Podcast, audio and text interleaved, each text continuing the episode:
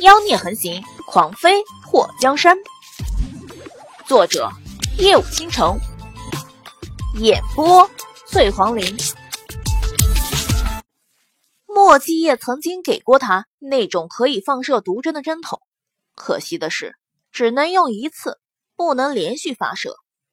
祸水做出的东西是可以连续发射最少三次的小盒子，论功能，比莫继业给他的针筒。要强大的多，他这经不起折腾的小体格子，如果不多弄些保命的东西，指不定在关键时刻就会成为墨界的负担。祸水不想成为任何人的负担，景王和宁王勾结，想要除了墨迹业。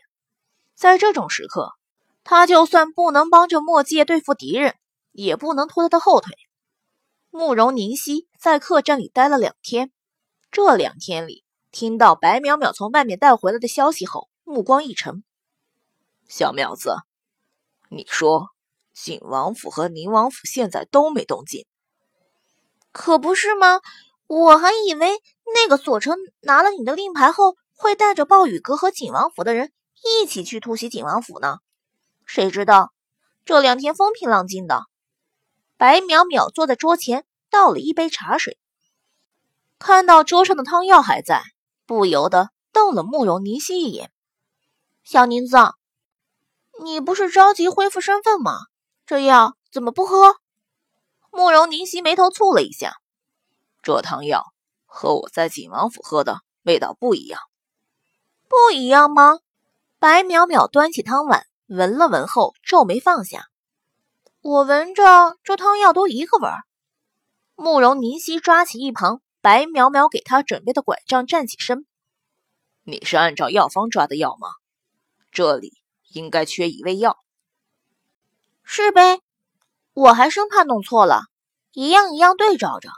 熬药的时候，我都一直看着，根本没有什么差池啊。白淼淼伸出手摸了摸下巴，突然眼前一亮。小宁子，我想起来了，那药铺掌柜说有一味药。他们那里没有，真的少了一味药，你为什么不告诉我？慕容凝曦看着桌上的药碗，昨天我喝的时候就觉得不对劲儿，不过还能喝下。今天不知道为什么，这药我一口都喝不下，心烦意乱，心跳加快，有种全身都不舒服的感觉。那掌柜说少的那味药只是辅助类的。并不影响药效，我也就没太注意。白淼淼站起身，我去找那个掌柜的，竟然骗我！等等，慕容凝曦喊住白淼淼：“少的那味药是什么？”白淼淼从怀里掏出药方，从头看到尾，最后用手指点出了一个名字：阿芙蓉。阿芙蓉，慕容凝曦眉头蹙起。他记得当初他看到这味药的时候就觉得陌生，从未听说过。小宁子，你感觉喝过这药有没有效果？如果真像那个药铺掌柜说的那样，只是辅助类的药，不影响整副药的药效的话，有没有阿芙蓉又能怎么样？喝过后药效好像差了点。之前在景王府，我喝过药后。伤口很快就会止疼，而且全身都很舒爽。喝过后还有种意犹未尽，还想再喝的感觉。慕容凝曦又看了一眼桌上的药，这药里差了那一味药，就好像少了很多种药一样。喝过后伤口还会疼。白淼淼抓起药方后揣进怀里：“你等我，我去别的药铺问问有没有阿芙蓉。”慕容凝曦本来不想让白淼淼再出去，不过此时他心里烦乱，全身都不舒服，就想喝一口在景王府喝的那种汤药。端起桌上的药碗放在嘴边，闻到那味道后，他把药碗郑重的放在桌上，药碗里的药溅到了桌面上。慕容凝曦那斯文俊美的脸上浮现一抹狰狞。胸口传来一阵阵的烦乱。白淼淼回到客栈的时候，听到房间里传来的“砰”的一声，她吓了一跳，推开门冲进了房间。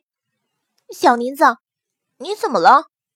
白淼淼看到慕容凝夕摔倒在地上，两只手在床单上胡乱抓着。小淼，我好难受。你这是怎么了？白淼淼抓住慕容凝曦的胳膊，用力把她抓起来。慕容凝曦直接倒在了床边，双手在胸口抓着。脸色苍白，嘴唇上没有一丝的血色，好难受。小淼，快去给我找药。慕容凝曦全身蜷缩成一团，怎么难受？哪里难受？白淼淼看到慕容凝曦明明像是冷，可是额头还在流汗，吓得有点不知所措，全身都疼，疼。慕容凝曦打了好几个哈欠，然后泪流抽搐，神情萎靡，大汗淋漓。白淼淼从未见过这样的情况，她完全被一向注意仪表外观的慕容凝曦吓到了。小宁子，刚刚我去了京都城的好多家药铺，所有药铺的掌柜都说没有阿芙蓉这种药。有个药铺老板告诉我，阿芙蓉这东西不能过量服用。否则会产生依赖感，以后就再也离不开了。什么依赖感？慕容凝曦一把抓住白淼淼的手腕，那大力的一抓，让白淼淼觉得骨头都要断了。就是只要你用了阿芙蓉这个药，以后就永远也离不开。一旦对阿芙蓉的需求达到了一定的阶段，只要没有阿芙蓉，你就会焦灼不安。会有万爪挠心的感觉。白苗苗甩开慕容凝曦的手，看到他痛苦的蜷缩在床上，这一刻，他有些担心，还有些心痛。阿芙蓉，慕容凝夕捂着胸口呻吟出声：“我要去找慕容随风，我要去找他。”说完，狼狈的往床边爬。小宁子。白淼淼看到慕容凝夕差点摔倒地上，伸出手把他拦住：“你去找慕容随风，让他找那个大夫给我配药。”慕容凝夕抓住白淼淼的衣服：“慕容随风根本就没安好心。我问的那个药铺的掌柜说，阿芙蓉在大齐国根本没有，是商人从海外带回来的，那种东西根本不在药铺出售。”慕容随风，慕容凝夕此时还有什么不知道的？慕容随风是经商的，这些年天南海北哪里都去过，能带回阿芙蓉这样大齐国根本没有的东西，也非常有可能。小宁子，你忍一忍，等过劲儿了就好了。白淼淼看到慕容凝曦牙齿乱抖，抓起枕巾卷成卷塞进他的嘴里。怕他咬到舌头，慕容凝曦伸出手抱住白淼淼的腰，那力度大的，差点让白淼淼上不来气。本来想一巴掌扇开他，不过看到他这可怜巴巴的模样，白淼淼心一软，任由他抱着，没有挣扎。等慕容凝曦从那万重蚀骨的痛苦中一点点平复下来的时候，他整个人都像是死过一场，全身的衣服都湿掉了。白淼淼身上的衣服被他流出的汗浸湿，感觉到他双臂软了下来。白淼淼把他推到床里，好点了吗？慕容凝曦身体无力的半闭着双眼，给我点水。白淼淼倒了一杯水端过来，扶起慕容凝曦的头，喂他喝下。忍着点吧，过几天就好了。白淼淼伸出手摸了摸他的头发，发现他这头发。就跟刚洗过一样，全都是水。你刚刚去药铺的时候，有没有被人看到？慕容凝曦声音沙哑：“应该没有吧？”白淼淼并不确认。我们换个地方住，这里不能久留。慕容凝曦挣扎了一下，想要起来，却发现根本没有那个能力。你现在这样怎么走？就算要走，也得晚上再走吧。如今慕容随风正要对付纪王府，你毕竟还是宁王，还是暴雨阁的阁主，慕容随风应该不会那么快来对付你。你分析的对是对，不过暴雨阁的令牌现在不在我手中，宁王府又有左臣坐镇。说实话，我现在对慕容随风而言，并没有什么利用价值。慕容随风如果想要先对付我，也不是什么不可能的事情。慕容宁熙觉得，以他和慕容随风打交道多年。